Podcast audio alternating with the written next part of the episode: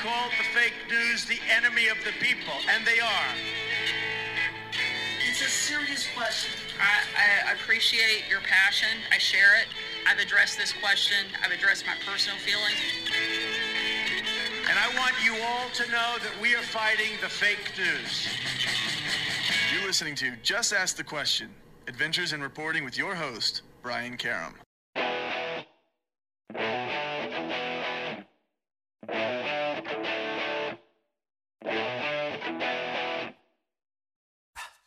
Hi, and welcome back to Just Ask the Question. I am your host, Brian Karem. Today, it is a pleasure to have with us John Knox, who's an internationally recognized expert on human rights.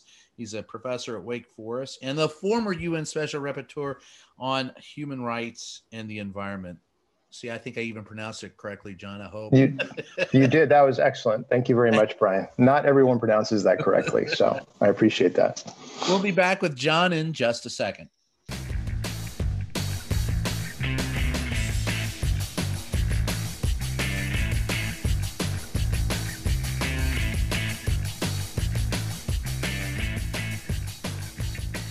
Hi, and welcome back to Just Ask the Question. I am Brian Karem. With us today, as I said, is John Knox, an internationally recognized expert on human rights law and international environment law.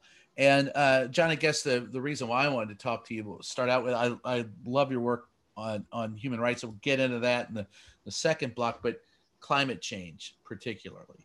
Um, we've known of climate change for a while. I, I, I, believe that goes way back to a guy named uh, what was it uh, uh, James Hansen in the 80s who who outlined the change and he's been very correct in his assumptions about what would happen. Um, but today when I walk into the White House I get a complete denial of climate change and in fact get a complete denial of anything climate related at all. Right. The the, the argument is sure the the uh, temperature may be changing, but it's all natural and humans had nothing to do with it. tell people like that? Yeah, at this point, Brian, honestly, it's kind of hard to convince people if they're not going to have been convinced already. I mean, the science on this is now just clear beyond dispute. And it has been clear for a long time, really. But I think 20 or 25 years ago, you could still find people of good faith who really wanted to find out more about what was going on before they drew conclusions. At this point, I mean, I heard Michael Mann, the famous climate scientist, the other climate scientist, the other day say that the science on climate is about as firm as the science on gravity. I mean, there's just no dispute about it. And and fundamentally, even for people like me, who you know, I'm not, I'm not a scientist by training. I'm a lawyer even for people like me, it's a pretty simple science, right? Carbon dioxide in the atmosphere helps to warm the planet and keep it warmer than it would otherwise be. Burning fossil fuels like gas, oil, and coal puts more car- carbon dioxide in the atmosphere. That's not complicated. So the more carbon dioxide we put in the atmosphere, the warmer the planet gets. And in fact, that is what, exactly what we now see has been happening. Right. So greenhouse effect. Yeah, exactly. So if people continue to refuse to believe it at this point, you've got to believe that there's something else going on. Like they. And what do you think not, that is? For well, the companies, isn't there a, an economic component to the denial? Yeah, I mean, I, you know, I think you don't have to get all conspiratorial on this to no. see that people who whose livelihood depends on continued jobs in the fossil fuel sector, like oil companies and coal companies, are simply refuse to let themselves believe that there's anything wrong with burning more of it. Um, was it Mencken who said that you know you can't get a man to believe something if that his salary depends on or something like that? You know. yeah, um, I love Mencken. yeah, I mean, so and politicians, unfortunately, their salary depends on also believing in this because, at least in the Republican Party, I think many politicians depend on these donations. And so it becomes a kind of a vicious circle where they're more and more locked into something that's just demonstrably not true. Yeah, I love it when they walked into the Senate with a snowball and said, "This proves that you know there is no uh, uh, global warming." I, what do you got to do? Walk in with a ball of fire? Right. I mean, I, right. And, yeah. I, I'm not a scientist either, but am a science nerd from way back. And I don't know. It, we used to have. I remember in science class, you'd have a, a control experiment, right, and and, and then a control and right. then the experiment. And I remember doing one in a terrarium, and it was like, here's the terrarium without the you know the control without the the stimulus, and here is the experiment.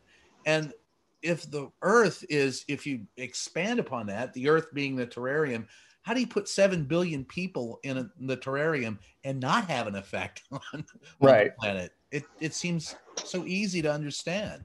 No, exactly. I mean, I, again, I just don't think that this is something that that is really. There's no scientific dispute about this anymore. I mean, of course, there are questions about how rapid it happens and what kinds of policies might be most effective in dealing with it and things like that. But the basic facts of of climate change are no longer in dispute. And I think, honestly, increasingly, they're no longer in dispute among the people who are increasingly seeing those changes. If you right. Talk to somebody in California or, you know, I, am in North Carolina, if you talk to people along the coast of North Carolina. no, it's very nice right now, but you know, the the or Miami, I mean, there are increasing number of people who are experiencing the effects of climate change in their own lives. And that's just in the United States. And of course, around the world, there are many, many, many populations that are much more at risk than even people at high risk in the United States. So, so again, we're seeing the actual effects already taking place in real time in our own lives. And in some cases, faster than we thought is is the understanding. How do, how do you as a lawyer, how do you how are you dealing with a government that pushes back against basic science?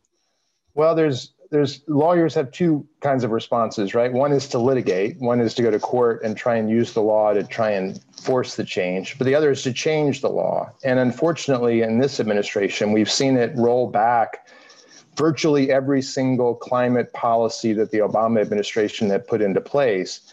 Um, and uh, you know, I don't want to overstate. There's a lot at stake in this election, but if the only thing that was at stake in this election is climate, that would still make it the most important election of my lifetime. Yes. And I don't think that is the only thing at stake by any means. But that alone is enormously important because four more years of this, and I, I don't know that we'll be able to recover from it, frankly.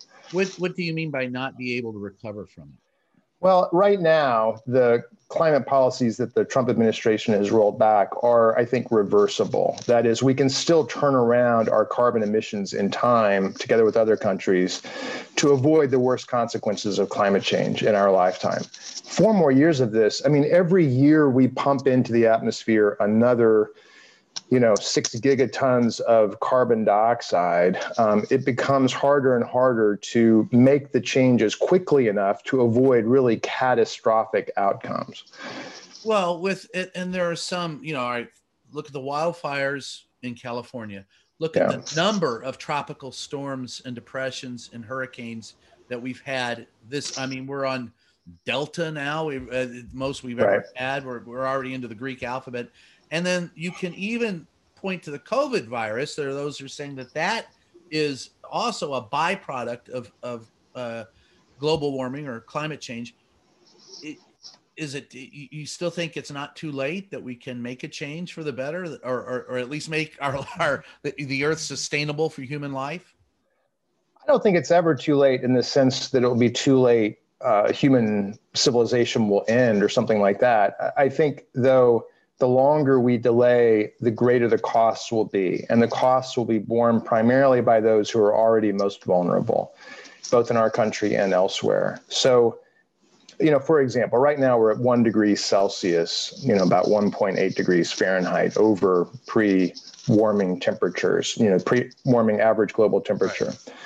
Well, we're running out of time to hold that increase to 1.5 degrees. 1.5 degrees would be bad, but not unbearable. But if we can't hold it at 1.5 degrees, then we go up to two, or we go up to three, or we go up to four. And as bad as things are now, they're just a small, small taste of what things would be like at three or four degrees. So, what would that be like? Paint that picture for me. Okay. Well, um, much of the southern part of the United States, just to focus on the United States, much of the southern part of the United States would become uninhabitable. It would simply be too hot and humid for people to really be able to work outside.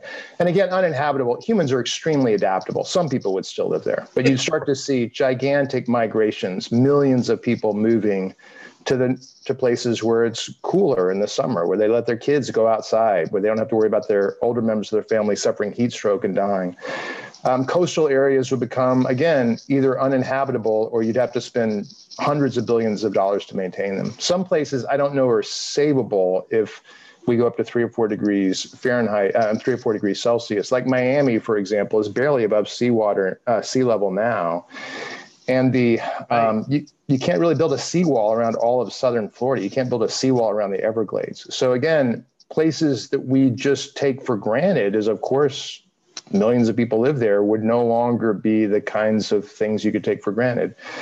Um, and that's apart from really catastrophic, like worst case scenario outcomes, we don't really know enough about ice on Greenland or ice in Western Antarctica to be sure at what point glaciers will simply start to calve off of, you know, the land that they're on. And if enough of that flows into the water quickly, then you could have gigantic increases of up to 20 feet, something like that. And then wow. you're talking about, you know, again, we, we, don't really have words to describe what a gigantic catastrophe that would be for the world. I, and and let me tell you what was off-putting to me, um, being in the White House one day, and I won't mention who it was more, but uh, said that if if all of this melts, who cares? We'll just inhabit Antarctica and, and Greenland. I, I I found that to be not only ignorant and callous, but just buffoonerish. And and could we get your your take on that? Well, uh, I mean, you know, where do you start? So, um, you know, moving an entire population from a city is not like picking up your family and moving to another place, right? We take for granted that there's an enormous amount of infrastructure already in place in the places we move. Build what what what, what are you even talking about? Building new cities in Greenland? I mean, you know, New York it wasn't built overnight, right? Right. It took hundreds of years. How is that process going to happen? And like, and remember, this would have to be happening in essentially a few years. It's it's ludicrous. Of course, that's not. It would be an enormous, gigantic, you know, hundreds of millions of people moving at the same time would necessarily result in millions of people dying. Now, I realize this administration doesn't seem that concerned about people dying on its watch, but it, I think the American no, it's people, encouraging it. yeah, yeah, there's kind of a death cult vibe sometimes in the in the White sometimes House. Sometimes I, I walk into that White House and I feel like it's Jim Jones Kool Aid Day. I, I mean, I just can't get yeah. how damn callous and wooden eared, ignorant and juvenile they are when it comes to science or or anything else. But there's there's yeah. my uh, rant for the day. But, no, um, yeah. I mean, this is obviously I, I I'm on Twitter. I follow a lot of climate people on Twitter, and especially in the first part of the COVID crisis, it was like, yeah, this is what we've been telling you for years. And it's not so much that climate caused COVID; it's more just the disregard for science that we've been bemoaning for right. years this is these are the consequences when you don't pay attention to it in the COVID context as well. well I, I, remember uh, and uh, talking to uh, Dr. Fauci and others.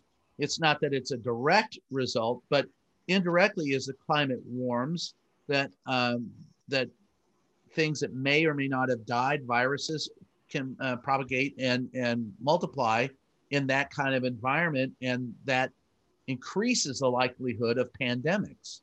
No, uh, that's absolutely true. I mean, and and it also contributes to the global loss of biodiversity, which is another crisis that we're facing and not paying enough attention to. I mean, as natural yeah. ecosystems break down, we experience the ill effects. I mean, we we it's a huge mistake, although it seems to be something human beings are prone to, to think of ourselves as somehow apart from or divorced from the natural ecosystems on which we depend. And so as we break them, we experience the consequences. Some of us more quickly than others, but eventually all of us will experience the consequences.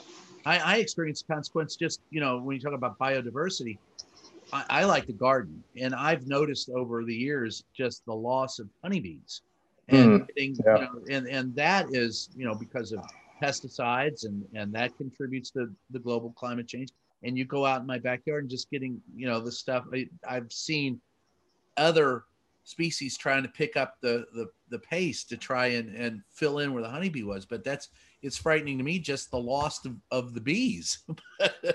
no, exactly. We depend on pollination. You know, human beings depend on pollination because nature depends on pollination. The crops we depend on depend on pollination. And so as we again knock holes in this I don't want to say fragile because ecosystems actually are quite resilient, but we are really doing our best to knock holes in this quite resilient system that nature bequeathed us. And again, we cannot keep doing that. We are we are approaching the boundaries of our ability to do this and not suffer systemic collapse.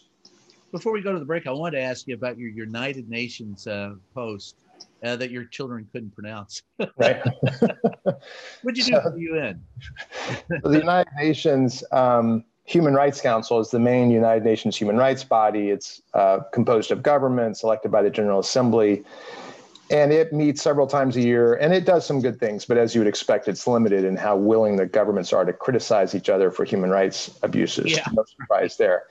But one good thing it does is it, it appoints so-called special rapporteurs or independent experts to study and investigate and report on particular human rights or particular threats to human rights. And I had the honor of being appointed to be the first such independent expert um, on the environment um, in 2012. And so in that position, I essentially tried to clarify how human rights norms, human rights law applies to and is threatened by environmental um, problems. And so I visited lots of different countries and talked to people who are working on these issues and issued a series of reports, um, which I think are fascinating reading. But um, you know, they are United Nations reports, and not everyone not everyone reads them as often as they should. I, I, read dissertations, so I'm a nerd. Compared to dissertations, they're easy reading, let me tell you. When we come back, we're going to talk a little bit more about uh, human rights and the environment. Stick around.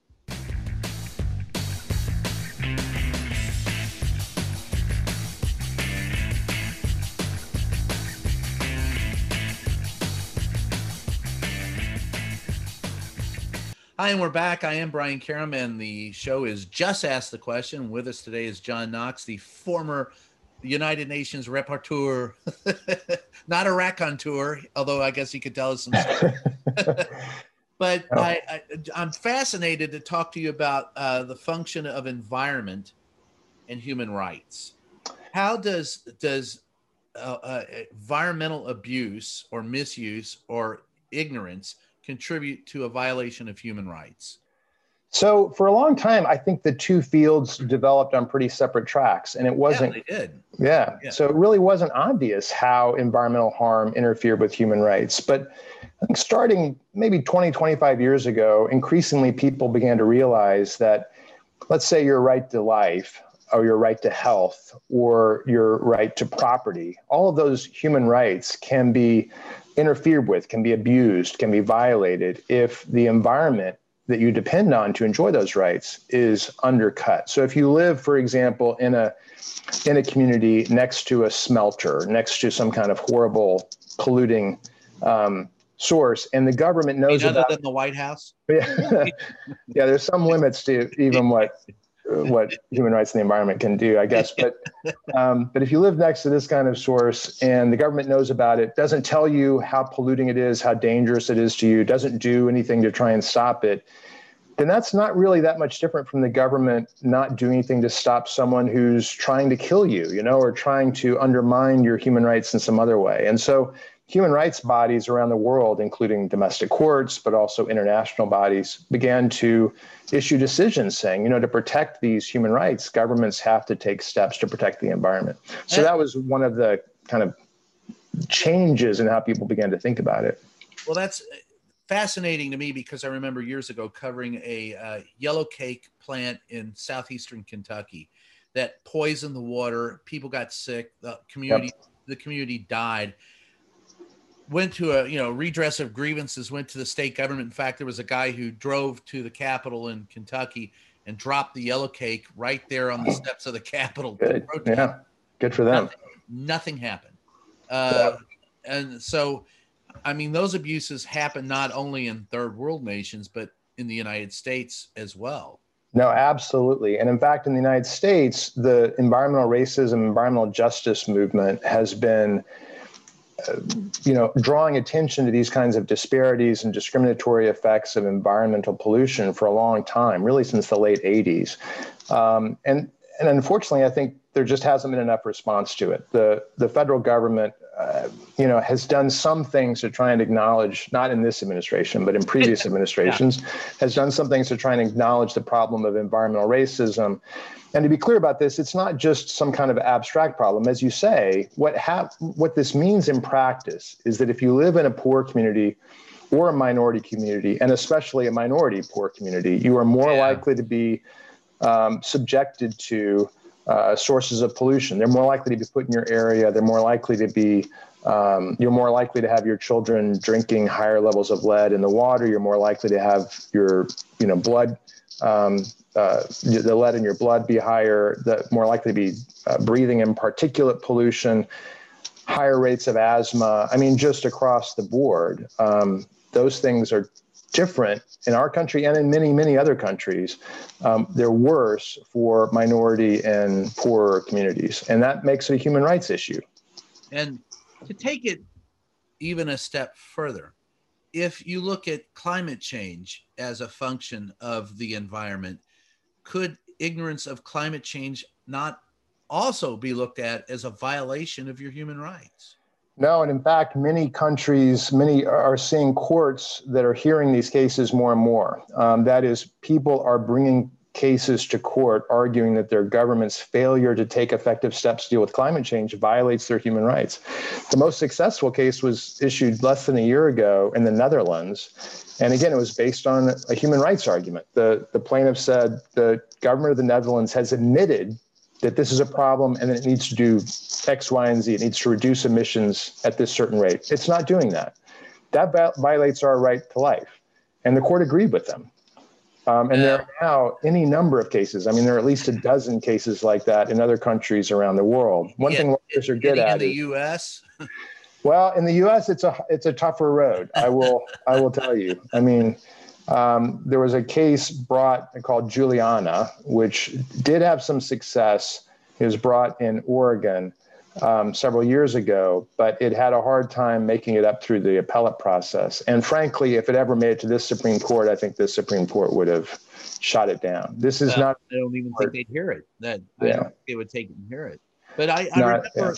the first year of the Trump administration. One of the first times we were out on uh, in the Rose Garden. And I was sitting out there as Donald Trump announced we were going to withdraw from the Paris Accord. Yeah. And um, as usual, the uh, for those who don't know, the the Rose Garden is a heat sink. It could be uh, minus 50 degrees and a blizzard outside, and on the Rose Garden, it's going to be sunny and 150 degrees. I guarantee it.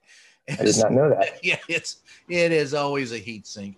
And so we're sitting out there in the rose garden, and I mean, I'm sweating bullets.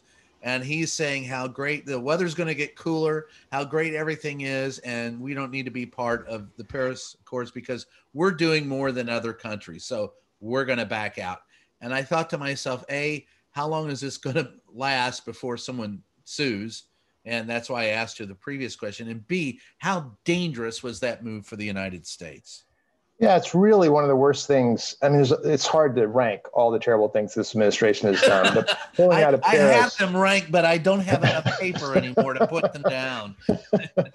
exactly, but I think pulling out of Paris has got to be somewhere on the list. Um, once you get past the obvious unconstitutional and racist things, I guess. Right. But pulling out of Paris, I mean, this is the Paris Agreement despite it's you know it's not perfect. No international agreement is but it is the best chance the international community has of actually dealing constructively with with climate change. And the united states is one of the biggest emitters the second biggest after china has to be part of it. And of course because of the the built-in delay in in withdrawing from paris the the withdrawal will not actually be effective until one day after the presidential election this year. So if things go according to the what the polls are now indicating, you would expect that um, Biden would rejoin Paris as quickly as possible. And and to be, that's one thing I want to hammer. You're you're an attorney, so I feel comfortable talking to you about this. but these agreements, international agreements, are not an end all. They are Absolutely a not. first step. And Yes. so, as any lawyer will tell you, or any politician will tell you, it's the art of half a loaf. You get what you can, and then you progress from there. And I feel like people mistake that and forget that you know this isn't the end all be all. This is merely the best we could get at this time. No, absolutely, and that's you put it very well. I mean, the it's easy to look at an agreement like Paris and say, "Gosh, this is so weak; it doesn't go nearly far enough," which is true. That's absolutely Yes. true. So if you're frustrated with it for those reasons, I'm totally with you. But you're not better off without it. I mean, it's it's a small step. It's an inadequate step, but it's an important step because it's a step in the right direction, and it gives you a framework for taking further steps. It gives you a framework for further action. But that requires a willingness, a political willingness on the part of the United States, as well as the other major emitting countries, to push for that further action. Right. And but what, what instead what we're saying is, well, didn't do any good anyway, so why do this? No, and we're waiting. I mean, again, I just think it's it's not in good faith. I mean, the people who are who are saying to pull out of Paris don't really want us to take stronger steps without it. They don't want us to take any steps. So it's, you know, that's what's really going on. I don't. It's it's not. They're not being really honest about the reasons why they don't like it. No, they don't like it because that it's going to cost them money.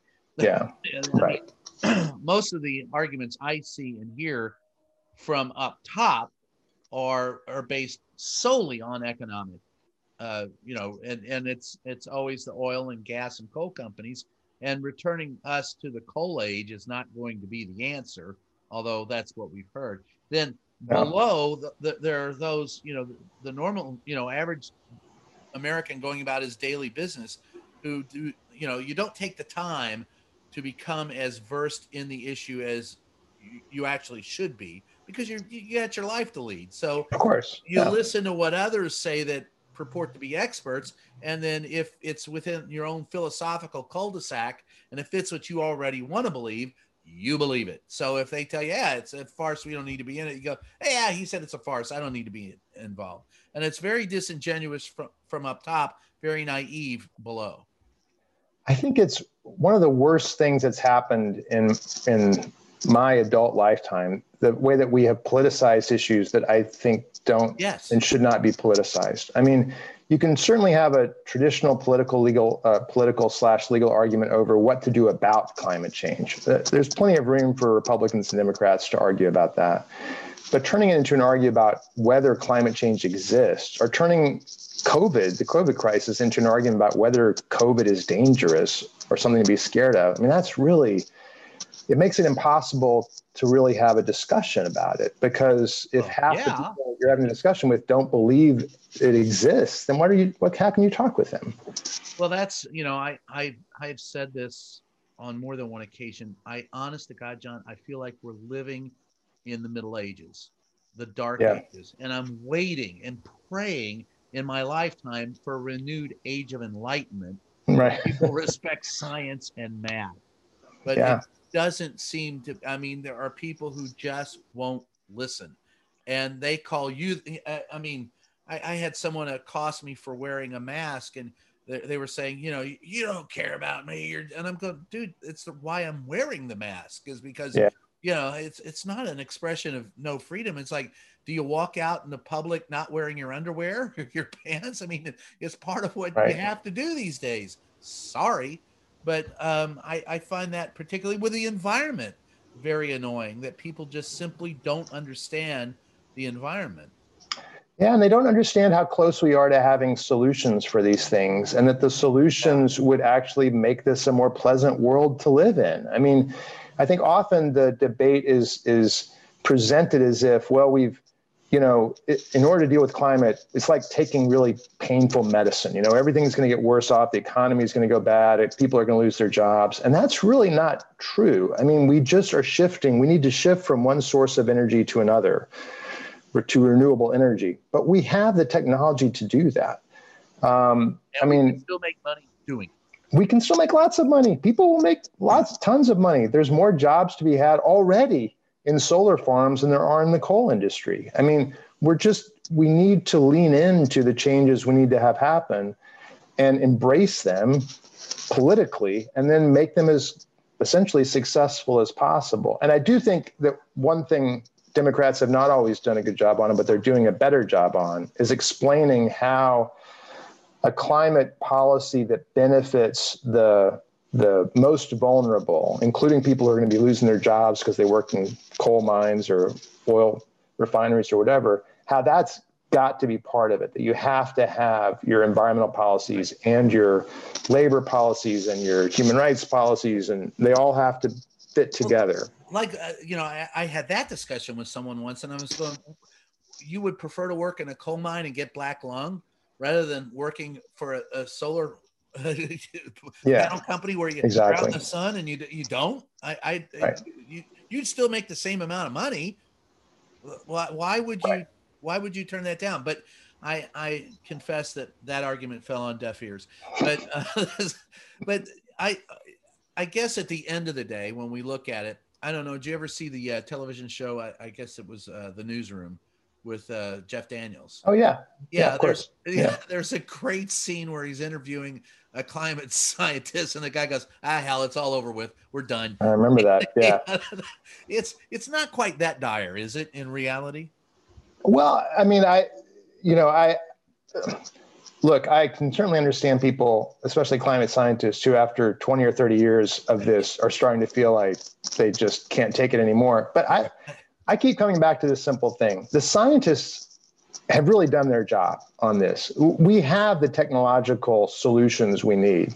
The problem is politics. The obstacles to dealing with climate change effectively are political obstacles. That means it's up to us. If we just put politicians in office and then hold them to their promises to do something about climate change, we could live in a really much, much better world than the one that we're otherwise going to face. How would you do that? How would you change that if you could? If you could make, wave a magic wand or if you could implement a change that would enable us to hold them responsible, what would it be? Well, uh, you know, to come back to what I've spent the last decade or more of my life working on, I do think this is one thing that a human rights perspective really helps on in two main ways. One is framing this in terms of human rights makes clear of its fun, uh, how fundamentally important it is. That this is fundamentally important to our ability to enjoy lives of dignity and equality and freedom. But also, as I mentioned earlier, a human rights approach opens new avenues. So it becomes more possible to take cases to court it becomes more possible to make claims based on your rights being abused or neglected. So while we need better laws in this country, I think we also need to reframe the way we think about these issues from environment as kind of a technical approach that requires better engineering solutions, which is not wrong, but it's inadequate by itself. We need to think of it more as an approach that is necessary in order for us to be able to fulfill our, you know, best lives we can live as human beings in nature.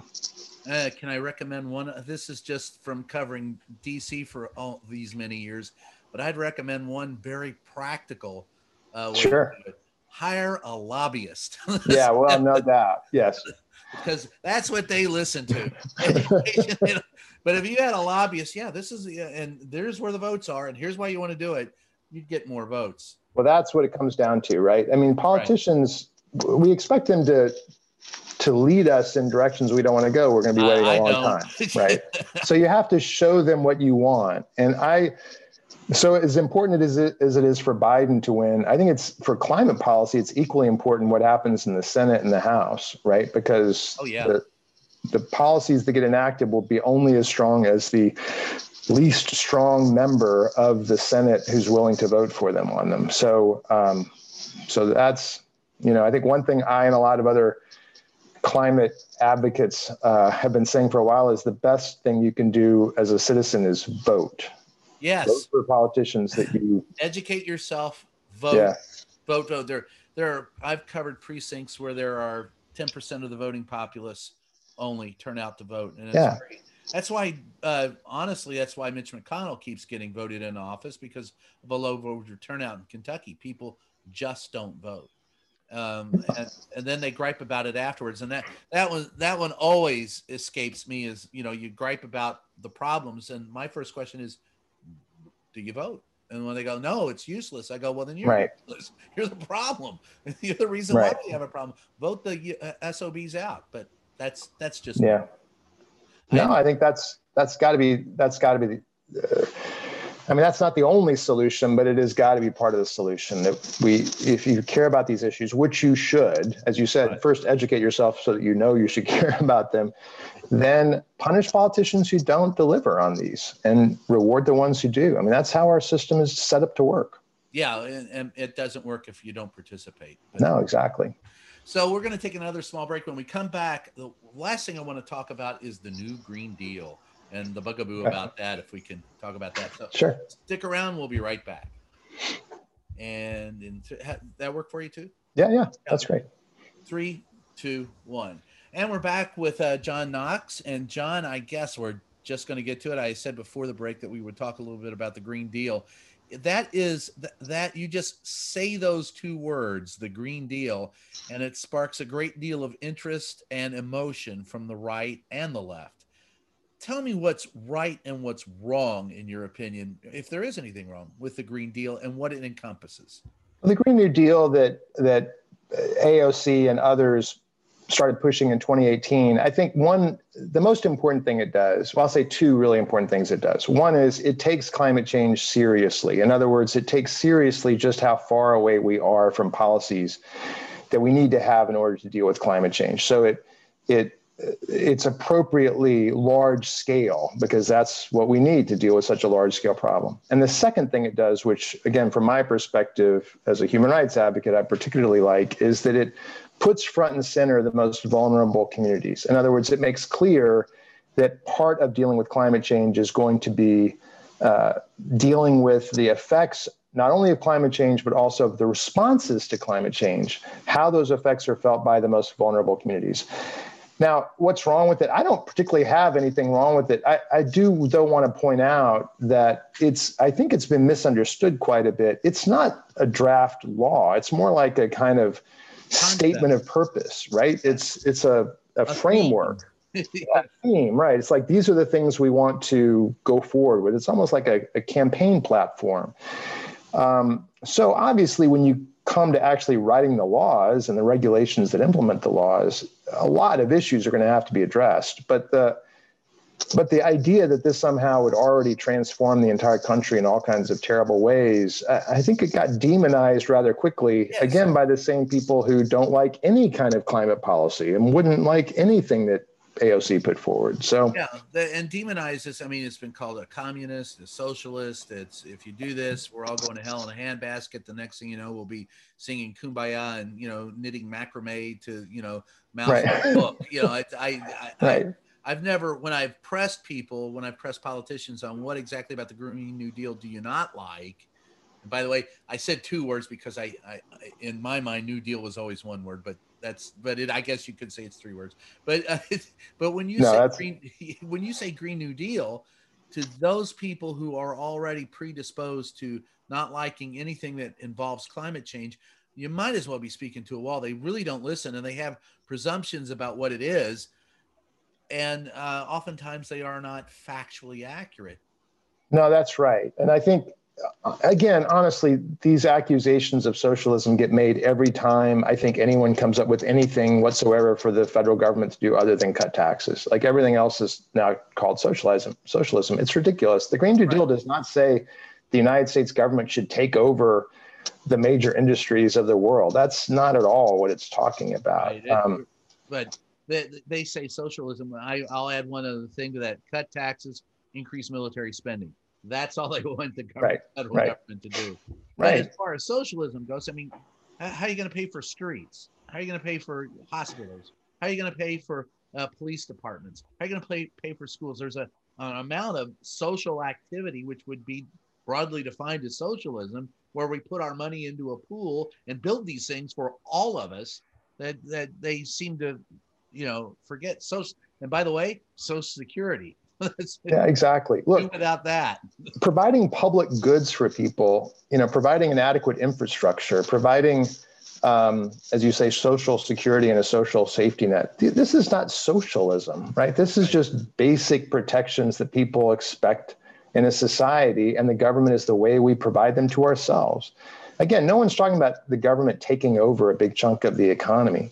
Right. It is necessary going forward that we're going to have to make changes in the essentially where we get our energy from in this country. There's just no way to avoid that. We're going to have to change that. But part of what we should be doing, for example, is cutting the gigantic subsidies we currently give to the fossil fuel companies. If people were really concerned about socialism, that's something to train their targets on. We provide something like $20 billion a year in direct subsidies to fossil fuel companies. Why are we doing this? Why on earth are we doing this? It makes no sense. Um, so when people complain that we're over subsidizing renewable energy, you know, compare it to what we're giving to the fossil fuel companies, and it's, it's not even a, a small fraction of how much it is to that.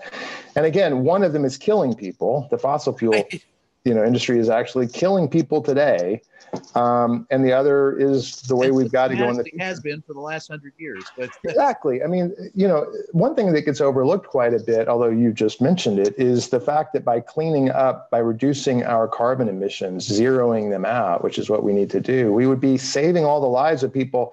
Not from climate change, although that, of course, would be part of it, but not just from that, but from particulate pollution and sulfur dioxide pollution and these, you know, the ways that we already pollute people just from burning coal, for example.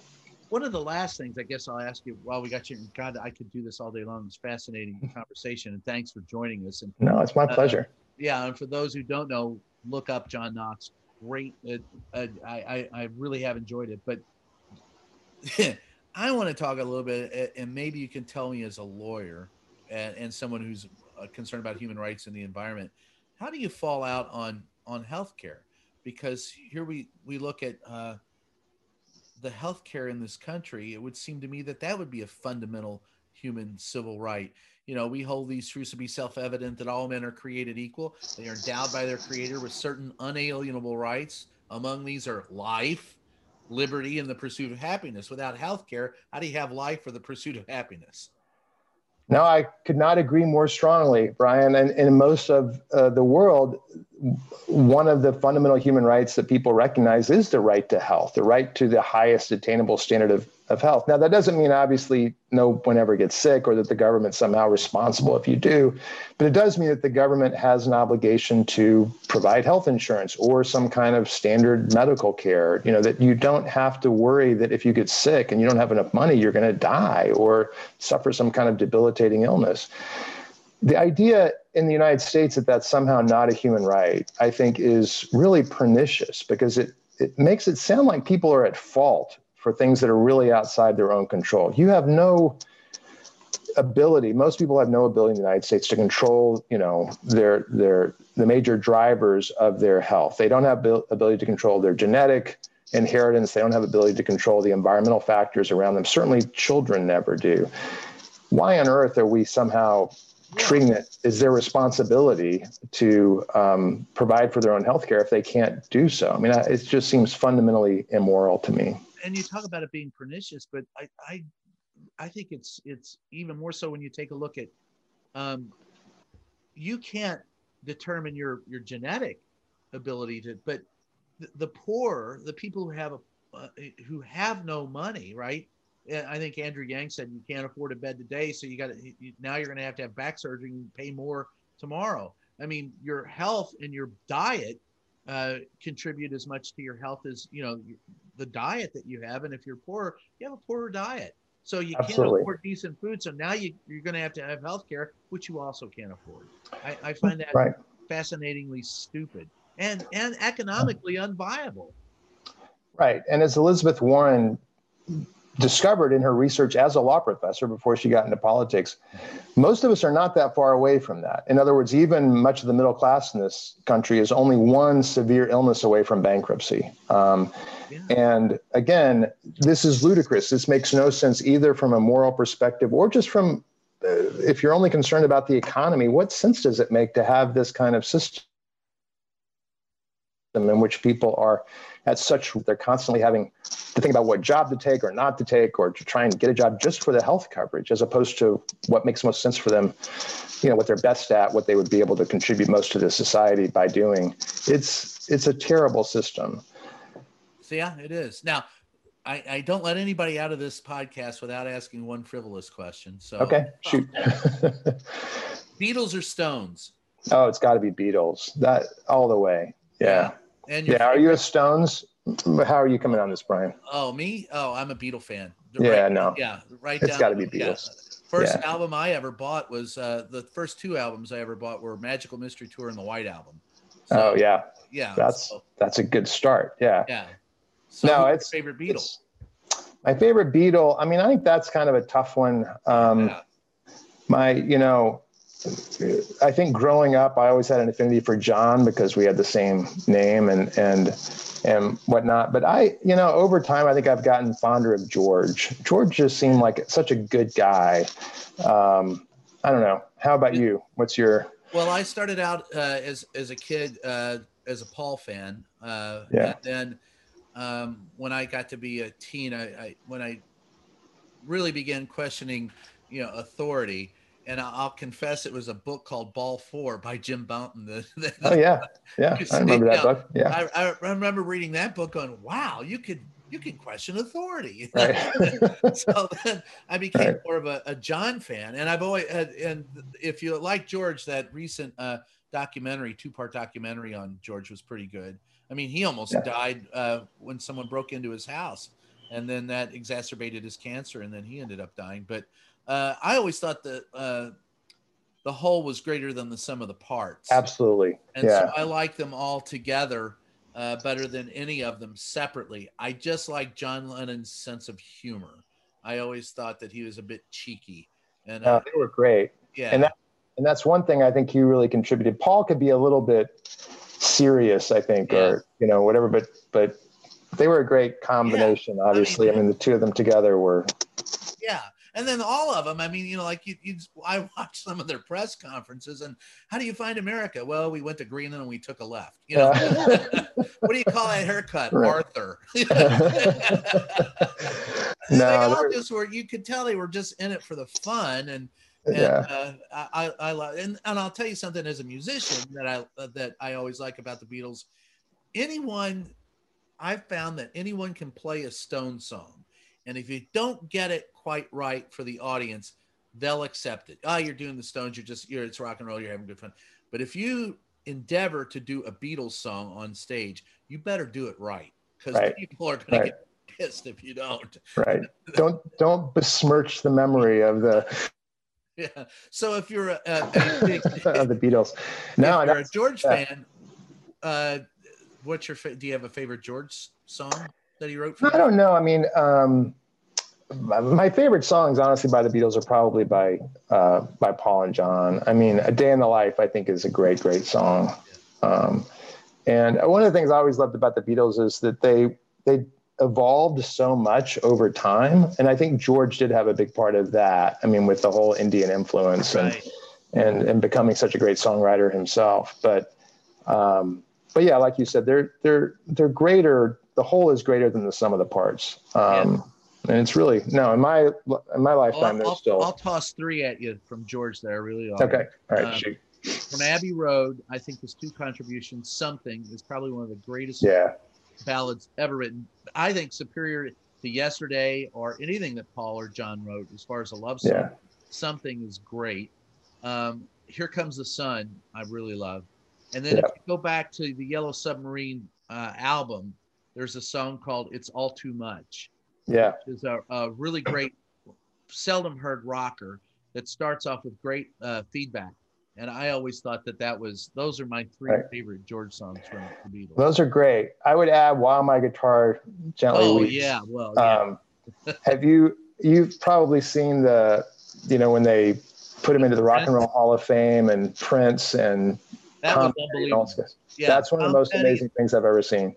Prince went and um, I read a, an interview with someone who had talked to him, and they had rehearsed it that day.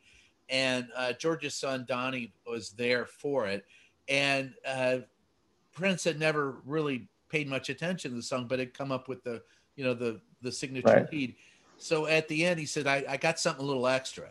And so at the end, when they recorded it, off the charts great. If you haven't Yeah. heard it, man, it's one of the best versions. You know, it was uh, he, didn't do the original lead, and of course, none of the Beatles did. You know, who did the original lead for that was No, yeah, was it Clapton?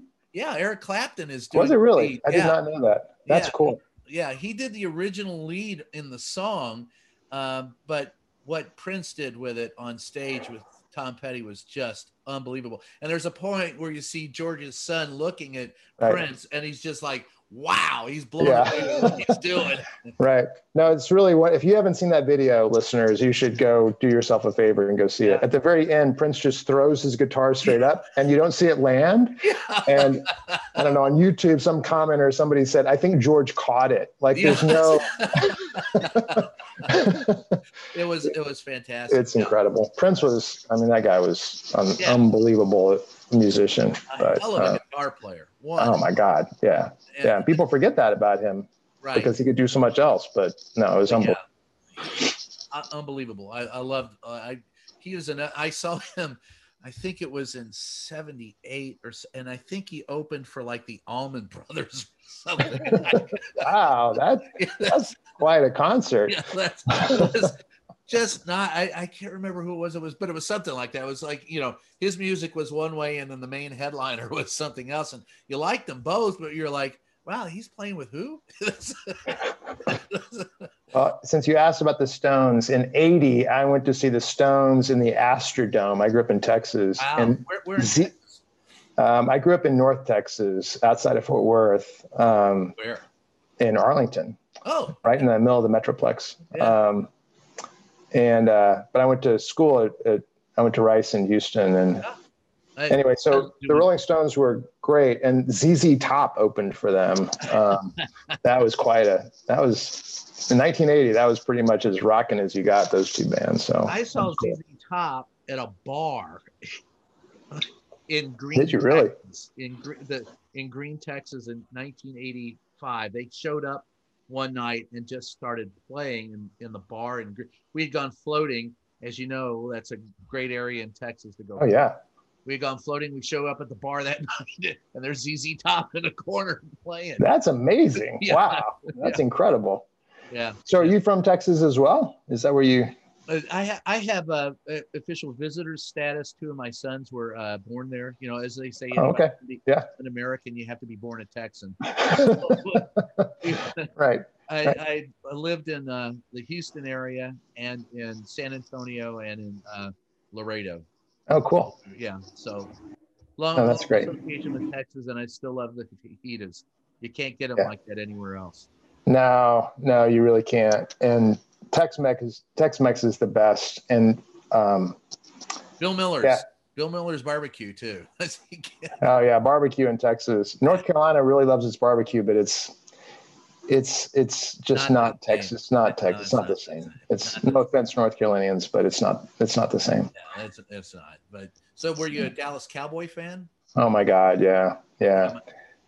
my dad's was a huge Dallas Cowboy fan, and one of the biggest thrills I got uh, was going with him to see Dallas play before they moved to the new stadium, and then after they moved. Um, Yeah. and and he loved it. Yeah, no, as a family, I mean, you could not be a Cowboys fan growing up then, especially.